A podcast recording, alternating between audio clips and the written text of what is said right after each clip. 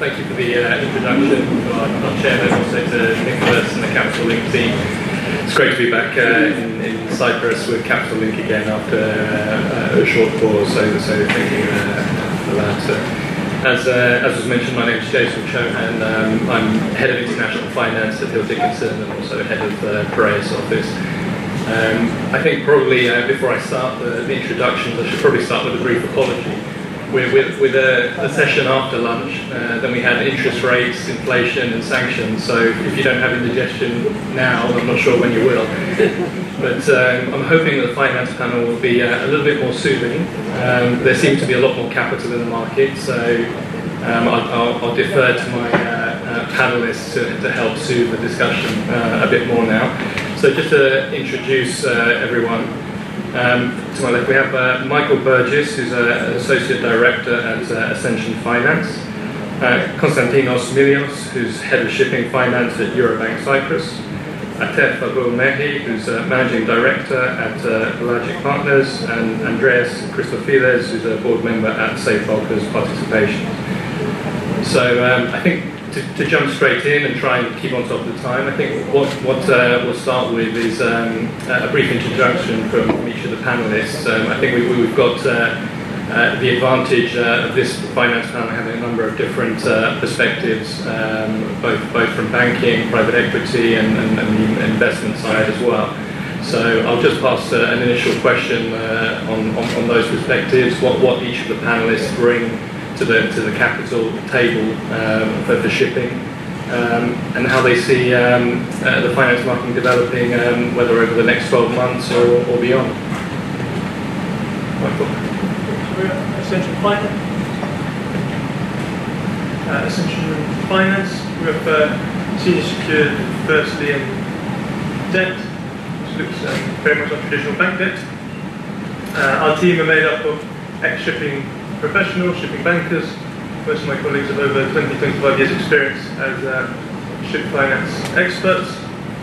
And we've deployed $225 million for 17 vessels in a period of about 18 months. Uh, in terms of assets, we are sector agnostic, um, but we have today focused on containers, dry bulk, and tankers. Uh, in terms of structure, we are flexible, as expected an alternative lender. We're flexible to age, employment, LTV, and recourse. And we traditionally have supported older vessels. Uh, we can finance vessel trading spot. Uh, our LTV is typically around 70%, and we don't require uh, personal or corporate guarantees. Our ticket size, the range is between 10 and 50 million dollars, and our customer base are traditionally small to mid-sized ship owners looking to uh, grow their fleet or refinance some of their older tonnage. Great, thanks, Michael. I think that that was uh, quite a sales pitch. So, Konstantinos, you're going to have a, a lot to live up to next. Thank you, Jason, and many thanks to uh, Nicolas Bornozis and his team for organizing another successful event in Cyprus. Uh, to be honest, I was about to remark that I represented boring, the plain vanilla part of the table, but at this level of interest rates, we might be mistaken as alternatives Eurobank Cyprus uh, is a subsidiary of uh, the Eurobank Group uh, headquartered in Greece. We've been operating on the island for around 16 years now. We've been uh, following a wholesale, primarily wholesale model, and based our growth on the presence both of local expertise as well as uh, support, know-how, and synergy with our parent group and Eurobank network in the countries where it operates. Um, of course, part of the co-part of our business is shipping finance. We are traditional plain vanilla lenders working on a relationship model. Uh, while within this integrated relationship with our clients, we have the chance to uh, uh, offer a broad range of ancillary services such as transactions, wealth management, private banking, trade finance, uh, treasury products, etc. Whereas working with us, uh, clients open the doors for cooperation with uh, Eurobank in other countries, and particularly relevant for our ship-owning clients are, of course, Eurobank in Greece and Eurobank Luxembourg, together with its uh, London office. Uh, we're very proud to belong to this group because uh, despite the fact that the bank is still relatively new in Cyprus, uh, we enjoy a wealth of experience in shipping. Our head office shipping unit has been has, has been ranked as the leading in terms of lending to Greek ship owners and Cypriot ship owners, the leading Greek bank and the second globally. And uh, we draw a lot of support and experience in every aspect from uh, assessing and implementing uh, transactions in a very efficient manner. In ship lending, we are, uh, of course, we select very carefully our counterparties and we prefer assets which are common, mainstream, with a more easily identifiable revenue pattern, employment and values at any point in time. Thank you, Konstantinos. And of course, we'll, we'll pass down uh, the question now slightly more to the, the investor side. I would, I would, ordinarily, you know, ask about the million dollar question, but I think that the, the, the panelists uh, on, on, on, the end of the table is more of the hundred million dollar question. Um, so, with that introduction, I'll, I'll let Atef uh, give his views on capital for the. Yeah, thank you very much. Yeah, so as you mentioned, we are from the owner's side. Pelagic Partners is an alternative investment fund manager that was established around uh, three years ago by um, Dr. Niels Hartmann of the Hartmann Group and myself. So uh, we are basically on the other side of the table here from the gentlemen's. Uh, we own and uh, invest into a diversified portfolio of uh, shipping assets. Basically, we uh, we invest in everything that is basically floating on water, whatever whatever makes sense in terms of numbers, whatever makes sense in terms of investment we look into. We currently have approximately a fleet of 11 vessels with some new builds, which is focused on the offshore wind, which we will touch upon when we go to the ESG part of this uh, of the topic. Um, yeah. Other than that, we uh, what difference us between between other fund managers is that uh, we have a bigger group around us, and we try to utilize the expertise from the group, whether it's from the commercial aspect, from the technical aspect, um, in order to um, get back the best returns to the investors. Great, thanks. And um, pass to Andreas. Thank you, Joseph. Um, from my side, Andreas Christofides, uh, thank you for uh, being here today. Um, I represent Bulkers uh, Participations, a subsidiary of Bulkers. As you know, the company is uh, one of the leading operators in the dry bulk space with uh, 44 uh, vessels and uh, eight vessels in the order book. Uh, Participations, the subsidiary, was established in order to issue a bond, which we did early last year. So it's a five-year uh, unsecured senior bond uh, issued in euros. It was oversubscribed for 100 million euros, carrying an interest of 295 percent. Uh, it was clearly um, a very successful attempt by the company to access the capital markets and in order to have more diversity um, as far as the credit availability is uh, concerned. Great, and, and, I think that uh, the, the, initial summary from each of the panelists, I think, probably starts to highlight that uh, you know, there's, there's, a lot more different forms and sources of capital than, than there used to be. And, probably recall over the last 10 years, sometimes it was difficult to fill a panel, and I think these days there's a, there's a lot more choice and options. So I suppose before we move on to financing options and deal types and, and, and the different options that are out there, um, I suppose just some uh, initial overviews which I'll throw open to, to the entire panel in terms of how they see the, the, the, the, available capital. I mean, it seems almost very obvious that there's a lot more capital there, there's a lot more options, a lot more interest in investment.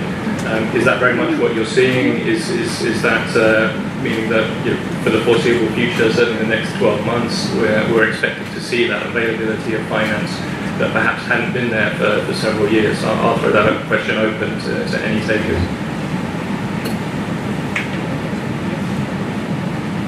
All right, so I'll go first. Um, you know, honestly, when uh, when I graduated in 2010 from my shipping studies, I was uh, thinking, what the hell am I putting myself into? The markets were so bad. Um, everything basically around us was very negative. negative, and uh, now fast forward 10 years or 13 years later, the market is very kind of different. The dynamics is different. Um, in terms of having more capital around, we have seen this uh, come furthermore, especially through the interest that we have seen in the Middle East. We have touched on, uh, upon a lot of equity in the Middle East uh, since uh, shipping is quite underinvested in the area. Middle East meaning more on the Arab world as well. Um, in terms of appetite from banks and alternative lenders, we have seen this also grow over the past three, four years. It has helped a lot, especially with, uh, with assets producing some steady cash flow. So after the start between 2010 and 2017-18, there was a dry market. I mean, in terms of equity and, and debt, it was quite high. A lot of oversupply to uh, to digest in the market. But recently, I believe, from in terms of equity, more on private equity, perhaps on the capital markets, we have seen also quite uh, quite activities in 2022. But on the private side, whether it's on debt lending or, or private equity, family offices, we've seen that there has been a lot of activity coming forward given the, the change of the past two years in terms of earnings that we have seen in the market, not just that, but also on and the fundamentals that we have over the next 10 years, which is, um, we believe, uh, in a favorable position. And uh, Andreas, I just wanted to pick up on one of the points you mentioned. Obviously, the with the bond issue, that uh, you know, that was also part of you know, diversifying the, the funding options. And so, so with that, I'm, I'm, I'm guessing you're seeing that, that, there are those options out there. There's been a few obviously players in the market that have been able to do, do the bond, and I just wanted to check your views on that as well. Absolutely. Um, I think it's important to have access to capital. I think it's important to have diversified access to capital. And uh, yes, as we have seen last year, there were some um, some bond issues uh, throughout the whole spectrum of shipping. So not just dry bulk, but also in other uh, in the other segments as well. Um, I think what we what we saw last year, which was a momentum year for the financial markets, and clearly for certain parts of shipping, there has been a growing investor interest. For example, in energy LNG, in tankers, for example, as well. So yes, there is investor interest coming into uh, into that market, and I'm also sure if we look at the profitability of, um, of generally the shipping industry, this has been quite high the last two years. However, let us not forget, especially dry bulk, the very difficult decade that uh, we've been through, especially since the great uh, financial crisis. So for us, was great to really uh, not just access the market, but especially the bond, which was addressed to retail investors in Greece and was oversubscribed. Was a very big vote of confidence towards us, the company, the management. Um, and uh, yes, I think overall, so it's not just, let's say, public uh, credit, but also private credit as well, uh, which is very important. Great, thank you. I think we'll, we'll start to move on a bit more in, detail to you know how that, that mix of different available uh, funding is, is, is, also affecting the market, and, and, and you know, I suppose it's, it's closer to a bit more of a pick and mix of uh, different financing options and, and, and, how those deal deal types um, you know fit together. Whether it's a mix of bank debt with private equity, with um, more more structured transactions as well. Um, and ultimately, I mean, I think probably over the last few, last few years, that um, di- different types of financings that, that, you know were perhaps considered alternative, even you know the, the, the, rise and to some extent dominance of things like lease, lease finance uh, and, and, and, Chinese leasing, as well as uh, European and, and, US leasing. But I suppose I want to sh- uh, shift the, the, the, question and discussion to you know how, how all of those deal types fit together. Um, I mean, and I'll pass the, next question to Michael in terms of you know ultimately uh, what what would have been considered alternative finance simply from, from not being financed that wasn't coming from a bank. Um, it's certainly a lot more mainstream uh, these days, and, and, and how you find you know from that different perspective um, fitting into the capital market. Obviously, you mentioned that uh, um, there's a lot of flexibility and perhaps more flexibility, and, and, and, how that fits in the market, as well as you know, whether that's a mix of uh, adding equity transactions, joint ventures, and, and, those aspects as well. I think um, the point I'd really like to get across is that we see that the alternative lender space, the traditional lender space, they're, they're targeting different markets really. Um, we're looking for the the smaller owners, the mid-sized owners. If you're a larger owner and you've got access to traditional um, traditional banks uh, at most likely cheap cost of capital, then I think that's definitely something that, that, that you should take. However, there's plenty of other owners out there who maybe don't have those relationships or, or um, traditional banks are starting to come to the end of their, their concentration limits uh, or owners are looking to finance uh, slightly older tonnage. Um, so I think there's a place for, for both uh, in the market. Um, and then in terms of uh, flexibility, that's more to do with the way that I think we, we, we structure our loans. We, we tend to work backwards, so we look at our residual risk first, um, and then look at the cash flows. Um, and we, we might try and support, we work with our owners, but try and support perhaps if they've got contract coverage at the beginning of the, uh, the facility, maybe slightly front load the repayment profile in order to have those lower break evens uh, at the back. So yeah, if there is a, potential downside, they are uh, better protected. But equally, um, if the market continues to pick up, then uh, they'll, they'll make significant profits. Thanks, Mike. And I think we just passing the question to, to Konstantinos now as well, and um, being from, from the, the, traditional financing perspective. Um, obviously, that there are a lot more options, and uh, with, with, that there's um, um competition as well, and, and, you know what your views are on on the, the, the, different sources of capital now. Does that mean more competition? I mean, we we heard from uh, the, you know, the, governor of the, central bank saying that the, the Cypriot banks have, have lots of liquidity. Um, so is, is the issue then the, the cost of fundings and, and it, your, your views on, on, on from, from, a banking perspective uh, of, of, the different options available? Uh, from banking perspective, first of all, the, the market we're dealing with is uh, quite big. We tend to focus, uh, this is our uh, banks and our group's policy to uh, Greek and Cypriot owners, whom we know well, with whom there's an established relationship. I believe that our capacity can can absorb the market is so big that our capacity can absorb enough transactions order for for us to, to, achieve our targets. of course, we have seen a rise in in alternative finance. I believe that uh, it is healthy for a market to provide alternative ways of financing projects. What I would uh, remark is that uh, I believe that the lower cost traditional bank finance will increasingly become focused to more ESG compliant players, uh, which is a trend that is uh, started and we'll see more of it uh, as we go along. I believe that all different financing levels will coexist and it's helpful for them to be around, provided they're focused um, at appropriate terms and, and, ensuring the viability of the clients and borrowers. I believe what we uh, would not like to see, because it is a turbulent period in uh, many respects, is a, is a new shipping crisis.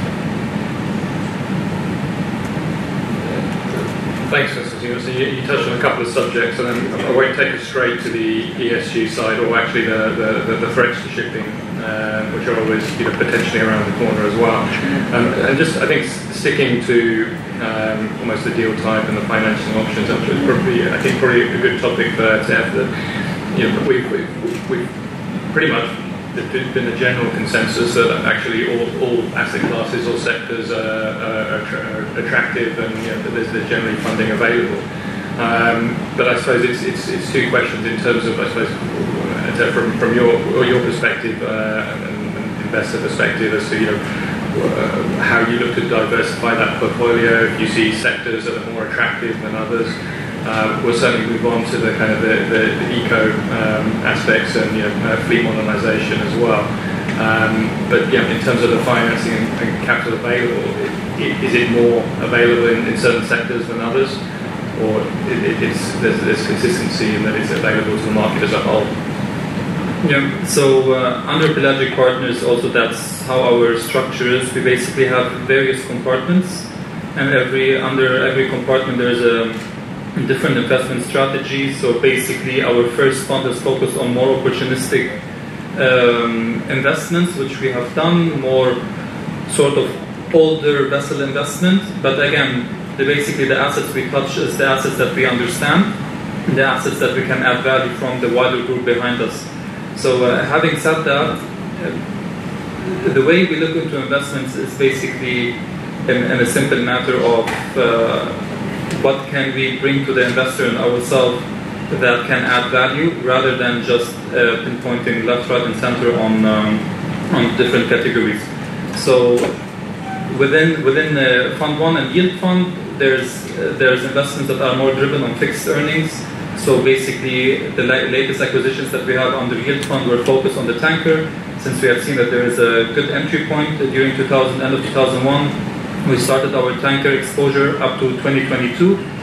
Lately, we have taken over also a tanker since we believed it was more on a higher cycle. Uh, we, made, we made sure that we fixed her on a long, uh, long time charter or, or relatively long time charter. So based on that, what we're also trying to focus on is to keep the conventional shipping in mind while also focusing on what's coming next. Therefore, with our latest uh, compartment, Pelagic Wind, Pelagic Wind Fund is basically focused on, on the wind offshore market. Uh, so we have set an order of um, six CSOVs, new builds that we will start to get delivered in 2025 onwards.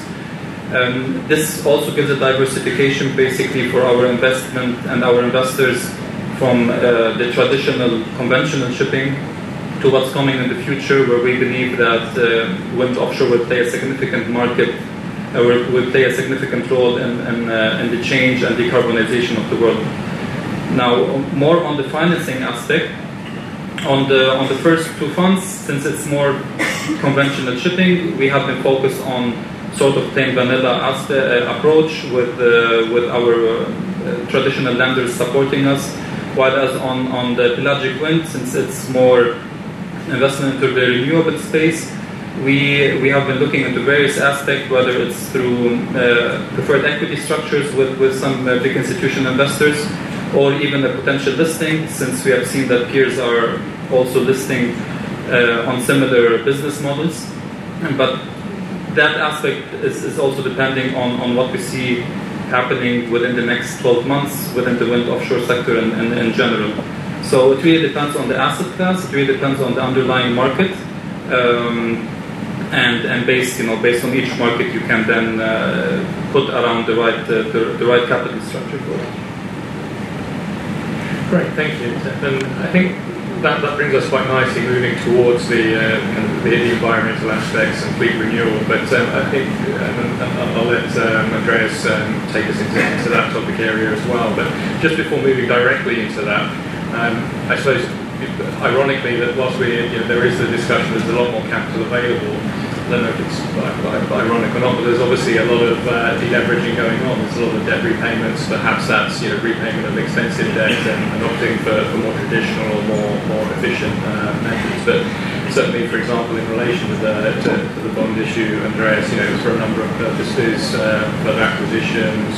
Uh, I think deleveraging as well, and you know, uh, payments to, to preferred um, stockholders as well. So, in terms of the, the purpose and uses of the, the capital that's available, um, do you see that changing? And, and certainly, uh, there, there's very much a, a shift for, for, a lot of companies, uh, you know, moving into the, the eco ships and, and fleet renewal.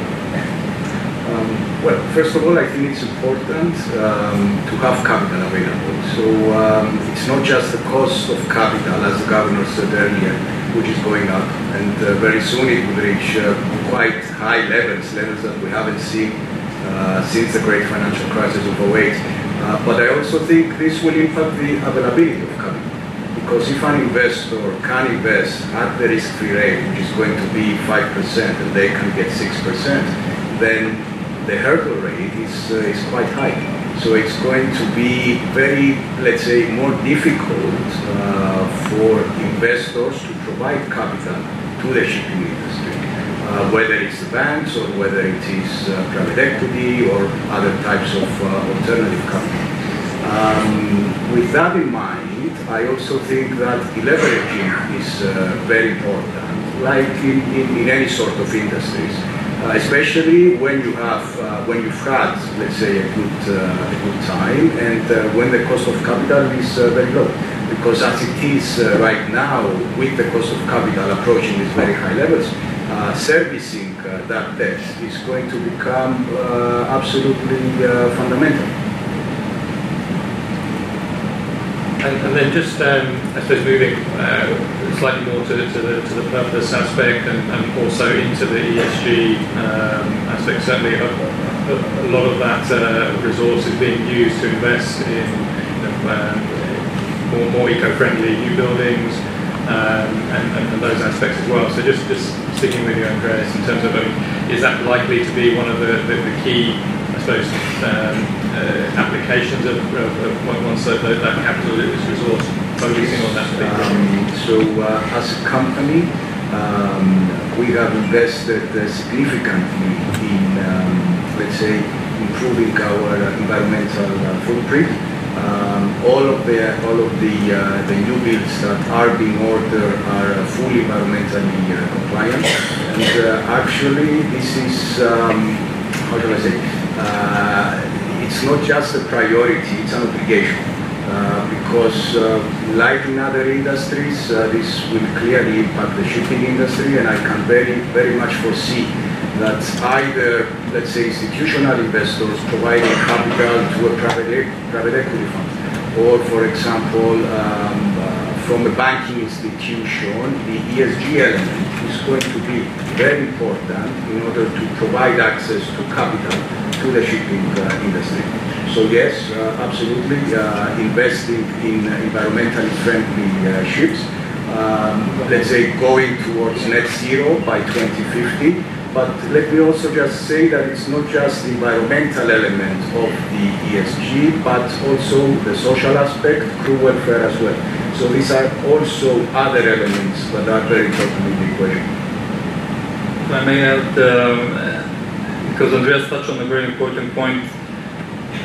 As Pelagic, because we have different asset classes, and especially now with the new builds on the CSOV, we can also see the different way uh, or the different how the lenders are basically approaching us. So on, on the new eco vessels that we are building, which will be um, one biggest battery pack on board, methanol ready as well, we see much more um, appetite and interest from uh, from lenders and uh, and uh, big institutions also on the on the equity raise, basically, big institutional investors who currently don't want to hear more about traditional shipping or conventional ships, but are very very eager uh, to participate and learn more about the wind offshore part. So this shows that um, we are moving in that direction, and if we down the path with the conventional ships, big institutional investors will slowly decrease their participation. It will be more private money, smaller family offices, and uh, and perhaps uh, you know a, a, much smaller sector of investors. While as the big pockets will, will focus on, on the next generation type of assets, and that we can see already from now, whether it's on the private or public markets. Thanks, and I think well, I'll take that um, question back onto Konstantinos as well. You mentioned the, the, ESG focus, and, and, actually a few weeks ago with you know, Nicholas and the Capital Link team in, in Athens, uh, the, the, the, large uh, international uh, banks there were very much in chorus in, in, in terms of the, the environmental focus. Uh, at the same time, meaning that you know, there, there this competition um, for, for those those owners that, that are focusing on uh, environmental um, and, and, and, new building. So you know, I won't draw you on the question of, of, of margin and basis point, but certainly you know there, there was discussion of close to one percent and, and, these these types of things because uh, of, that focus. Um, but from your perspective, certainly uh, from, from the banks and the, the financial institutions, um, there very much seems to be that focus on, on the ESG and not just purely the, the environmental aspects, but uh, you know, across the board. Yes, uh, absolutely. This is a, this is the case. We are now undergoing a transitional period, I would say, where uh, this is a very fragmented market. There's a lot of stakeholders involved, uh, owners, uh, financiers, charterers, shippers, uh, traders, etc. So every uh, group of uh, stakeholders is trying to is being educated and trying to adapt to these circumstances. But on our part, we have not signed off the Poseidon principles. Uh, the model that we operate. Uh, yeah, we, but we definitely uh, have as a group uh, uh, set ESG framework policies. And in ship lending, we are in full compliance with, our, uh, those policies. We have certain clauses and all agreements. Um, we did not uh, engage, we haven't taken the big step of engaging into green lending in the sense that uh, we would uh, finance uh, dual fuel or uh, uh, ammonia or methanol or hydrogen uh, powered vessels. But uh, we focus this stage on the sustainability aspect. And we do have some sustainability linked loans which are based on uh, specific uh, KPIs which are uh, clearly laid out and agreed with clients. They are measurable and they're achievable. And on this basis, we do offer some benefits to borrowers when they when they achieve these KPIs. Right, and, and I suppose coming slightly full circle, I think one of the interesting presentations uh, uh, before lunch was mentioning that you know, certainly the existing fleet uh, is, is, is not going to um, um, you know, be replaced anytime soon. So certainly the, you know, there, there, there's a lot of ships in the water that, that still need capital, still still need financing. So I think I'll, I'll- I'll, bring the question to Michael in terms of you, you, mentioned the word flexible a few times. So you know, from a private equity perspective, does, that mean that it's, it's easier to do, I suppose, to some extent, slightly more traditional deals, but, but, but also to, to, I guess, be a bit more flexible in, in, in the market and, um, for example, older vessel, vessels and, and, and what options there may be uh, uh, from a private equity perspective? Yeah, I think that's absolutely right. I think um, we have to bear in mind that once the vessel has been built and that environmental capital has been spent, how do we maximise the yield out of that? And one of the ways is retrofitting, as has been mentioned uh, numerous points throughout the conference today. Um, so we're starting to see a lot of inbound um, requests while the vessel's going into dry dock during the term. Would we be able to um, apply a portion of the loan towards uh, retrofitting? And that's something that we, we would definitely support. Um, and I think even if some of the owners don't have standalone codified uh, ESG policies, it's still built into the credit analysis. You know, the more efficient ship is likely to command more uh, in the market, it's likely to have a lower OPEX, it's likely to have a higher residual uh, value, resale value. Um, so that's it's definitely something that we're, we're supporting. Well, so far it's, it's, it's all been sounding very positive, so I think it's probably only fair for me to uh, bring, bring uh, the panel back to what they see as the potential threats uh, to, to, to financing in the future. I think we, you know, some, some of those uh, have been touched upon. I'm, I'm hoping the panel isn't going to take us back to the indigestion session uh, that, that, we were dealing with before, but um, I think I'll, I'll, I'll start to um, throw, throw that question open, but actually perhaps um, either Andreas and, and uh, that there's, there's been the focus on, on, on new buildings. Um, and again, one of the, the, the comments actually from, from, from DNB in, in Athens was, you know, be, be careful with, with the new buildings, let's not spoil the market and have loss. I think it seems that we are a little way away from that, and, and certainly, you know, the, the, the existing fleet is not going to be replaced overnight. But um, in that context, what, what do you see as you know potential threats? Is it that you know capital is available now, but it may not be later? Is it cost of funding? Um, you know, what, what do you see as the potential challenges uh, to, to the capital that's available at the moment? So I think the availability of capital is closely linked to the state of the global economy. Uh, so I would rate this as the number one threat right now. Um, there is a lot of talk, especially in the US, whether um, we will have a soft landing or whether there will be, let's say, a policy accident by the US Fed. Uh, the discussion is still open, but I think at the current uh, levels of interest, uh, we should surpass 5%, maybe go towards 550. Uh, some people say it might go up to 6%. I think the possibility of a policy mistake are increasing. Um, should that happen, clearly it will have an impact uh, on the uh, global shipping market as well. So for me, clearly uh, the state of the global economy um, is, let's say, uh, uh, an issue as it is the global, the global geopolitical developments.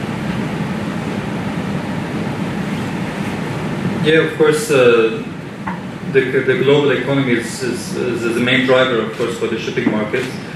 Um, however, we have seen uh, in the last great financial crisis in 2008 to 2009, the demand bounced back relatively fast. So um, I believe the favorable part we have now, the favorable, working? Yeah, the favorite part we have now um, is of course the supply side compared to what was uh, back in 2009. Uh, all the shipping or all the shipping segments were heavily oversupplied going into the going into the global financial crisis and thereafter. So yes, we might have big uncertainties on the global economy. I, I see this more like a short-term uh, threat. On the long-term threat, uh, I believe that uh, this time is not it's not different. Uh, it's always been the same if we go back to the history books. So uh, we will spoil the party ourselves if we if we go back to, to ordering or overspending. Um, I believe banks are, are being more and more flexible now. So with more bank lending, there will be more uh, new orders coming in, and I think on, on the longer run, this will ruin uh, this will ruin the party rather than uh, short-term aspects. Uh, last thing about the geopolitical uh, part, I think uh, shipping has always benefited in a way from uh, from such events. So as long as we know how to ride the waves of the geopolitical crisis we're currently having, and keep our feet on the ground and not get too carried away with with what we have seen, and and being able to manage our profits in the right manner rather than just going back and, and doubling the fleet, uh, then uh, then I believe that would be the biggest threat that we have.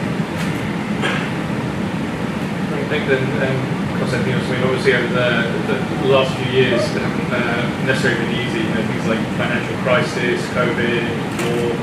Um, you know, there, there's, always a lot of challenges out there. I mean, as a bank, you know, you, you stuck, stuck the course and you've been, been through a lot of difficult times. And, you know, what, what do you see those those challenges being from, from a bank's perspective, and whether it's regulation or, or other aspects? the, uh, the crisis uh, has seen different, differently from a different angle in shipping, uh, usually than in other sectors. Of course, what we've evidenced in uh, recent years that prices that negatively affected other sectors had a, thank you, uh, had a, so prices that negatively affected other sectors had a, uh, ended up very positively, positively shipping. So uh, if there's a crisis that may affect uh, uh, trading routes, ton miles. We see this as a benefit, of course, for our shipping clients. If there is a crisis that may uh, permanently affect some asset classes which clients, for instance, that would be a point of concern.